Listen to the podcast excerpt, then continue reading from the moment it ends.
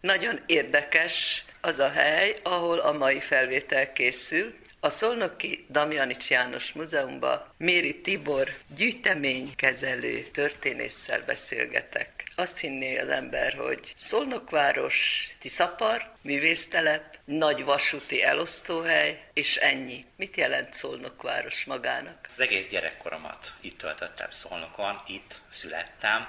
Én nagyon szeretem a várost, hiszen itt van a Tisza, itt van a Zagyva, itt van a torkolat, rengeteg lehetőség, és hát van itt egy múzeum, amely a Damjanics János Múzeum, amelyben most itt vagyunk. 1848-49-hez köthetően Damjanics János neve kihagyhatatlan, Damjanics János honvéd tábornok, a múzeum névadója. Egy picit, ha az életrajzáról beszélhetnék önnek, Damjanics János 1804-ben született, és gyakorlatilag egy katona családba, egy határőr családba, a mai Horvátország területén, de szerb felmenőkkel rendelkezett, és ugye a katonai pályafutásáról túl sokat nem tudunk, legalábbis a kezdeti időszakról, de azt tudjuk, hogy 1820-ban iratkozott be a Temesvári hadiiskolába, és hadapród volt 1846-ban már századosi rangba, tehát már tisztként szolgált, és ebben az időszakban, tehát így két évvel a szabadságharc kitörése előtt azt tudjuk, hogy hajnaúval már vitába keveredett, és ekkor Itáliába áthelyezték, de nem sokat töltött egyébként ott, mert Mészáros Lázár hadügyminiszter haza rendelte a kiváló képességű katonatisztet. Szegeden egy zászlóaj megszervezésével bízták meg, és gyakorlatilag az 1848-as évet a délvidéken töltötte, ahol rengeteg csatában vett részt és győzelmeket aratott. Azonban miután a, a magyar honvédségnek vissza kellett vonulnia a Tisza mögé, ő is visszavonult Aradra. Ekkor már 1848. decemberében ugye a bársági harmadik hadtest parancsnoka, tehát ekkor honvéd tábornok. 1849-es évben nagyon fontos és nagyon ismert a tavaszi hadjárat a szabadságharc alatt, de mindenféleképpen a szolnoki csatáról szeretnék egy pár mondatot szólni hiszen itt Szolnoknál Damjanics János honvédtábornok és gróf Fécsei Károly a két olyan tábornok, olyan vezénylő tábornok, aki a csapataikat Szolnok felé irányította, és hát gyakorlatilag ez egy elterelő hadművelet volt. Ez nem a tavaszi hadjárat része volt a Szolnok ütközet, inkább a téli hadjáratnak a vége, és talán mondhatom úgy, hogy igazából ez egy a tavaszi hadjáratra rávezető csata volt, és főleg le lelkileg, hiszen a, a magyar csapatok itt mutatták meg gyakorlatilag először, és az osztrákok itt látták először Szolnoknál, hogy milyen egy jól képzett, egy jól bevetett magyar honvéd sereg. Mekkora lehetett akkor Szolnok? Hát Szolnok igazából nem volt túl nagy város.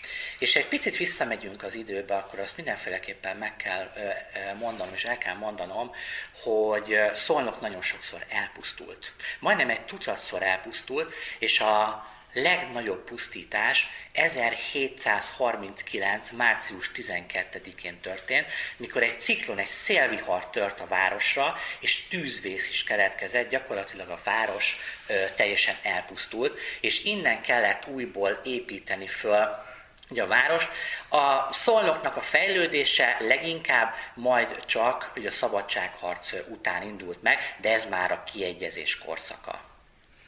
Tehát egy jelentős központi szerepet játszhatott a szabadságharc idején.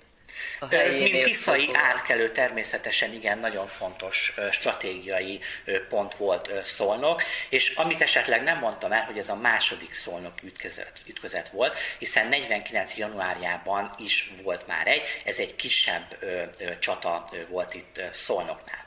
De visszatérve Damjanics Jánosra, Gyakorlatilag a tavaszi hadjáratot végig harcolta, A legnagyobb, talán mondhatom, hogy Nagy Sallónál aratta a legnagyobb győzelme, de hát tudjuk, hogy Damjanics János nem veszített csatát, és 1849 áprilisában ideiglenes hadügyminiszteri megbízást kapott.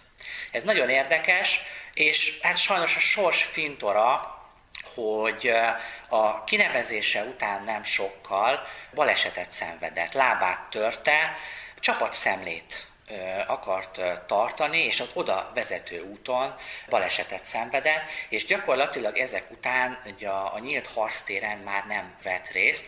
Hosszú idő volt, hát mire felépült, de azt tudjuk, hogy később Arad várának a, a fő felügyelője lett, majd pedig a fegyverletétel előtt nem sokkal az aradi vár parancsnoka is lett. Egyébként ugye az oroszok kegyelmet kívántak neki, legalábbis ezt ajánlották föl neki, vagy ezt fog kapni, kegyelmet fog kapni, de hát, mint tudjuk, ez nem így lett, hiszen hajnaú döntött a ő sorsáról is. És hát egyébként van egy, egy tőle származó mondat, amelyet most így felolvasnék. Ugye azt hittem, én leszek az utolsó, mert a csatában mindig az első voltam. Szegény Emiliám, éljen a haza. Ez is azt mutatja egyébként, hogy gyakorlatilag azt hitte, hogy ő lesz tényleg az utolsó, hiszen említettem is, hogy hajnaúval már a szabadságharc előtt is összekülönbözött, végül utolsó előttinek végezték ki, és innen is van, ezért is mondja azt, hogy azt gondoltam, én leszek az utolsó, mert a csatában mindig az első voltam. Ha mondhatom önnek, Damjanics János mint személy, nagy karizmatikus, magas, széles ember volt. Valószínű, hogy a bajtársai a mellette harcolva azért plusz energiákat kaphattak, hiszen tényleg egy, egy testileg is kiváló katonai tulajdonsággal rendelkezett, de természetesen szellemileg is, tehát kiváló katonatiszt, kiváló tábornok volt ő. Aradi vértanunk, Damjanics János, és hát itt Szolnokon, ugye a 20. század második felében, pontosan 50-es években, ha jól emlékszem, 1952-ben vette föl a múzeum Damjanics Jánosnak nevét. Mi az, ami érdekes lehet még a hallgató számára Damjanics Jánosról?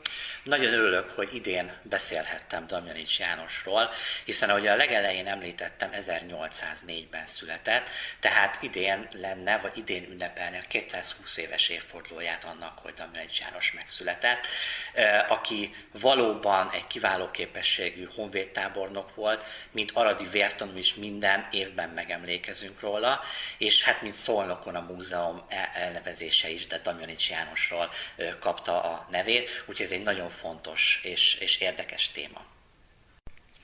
Nagyon szép helyen van a múzeum, a város közepén, gyönyörű környezetben. Parkok veszik körül, szökőkutak vannak, nyáron nagyon kellemes kirándulóhely, mert közel van a Tiszapart is. Nagyon szép a múzeum, kívül-belül, és úgy tudom, hogy gyerekek is látogatják, nem csak felnőttek.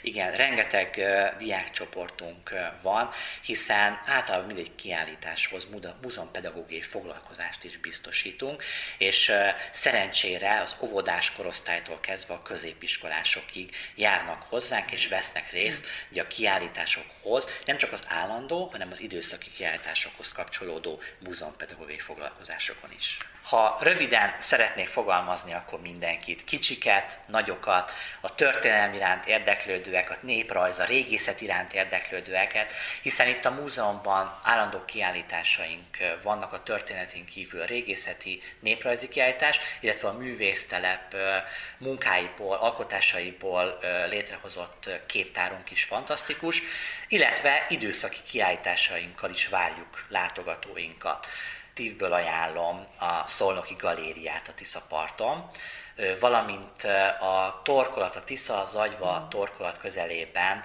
az egykori Tabán városrészben álló Tabáni tájházat, és mindenkit szeretettel várunk az év bármely időszakában, ugye a kiáltásainkba és különböző programjainkra. Kedves hallgatóink, Méri Tibor gyűjteménykezelő történész invitálását hallották, a Szolnoki Damjanics János Múzeumba, illetve ebbe a nagyon emberléptékű szép városba Ámen hallották.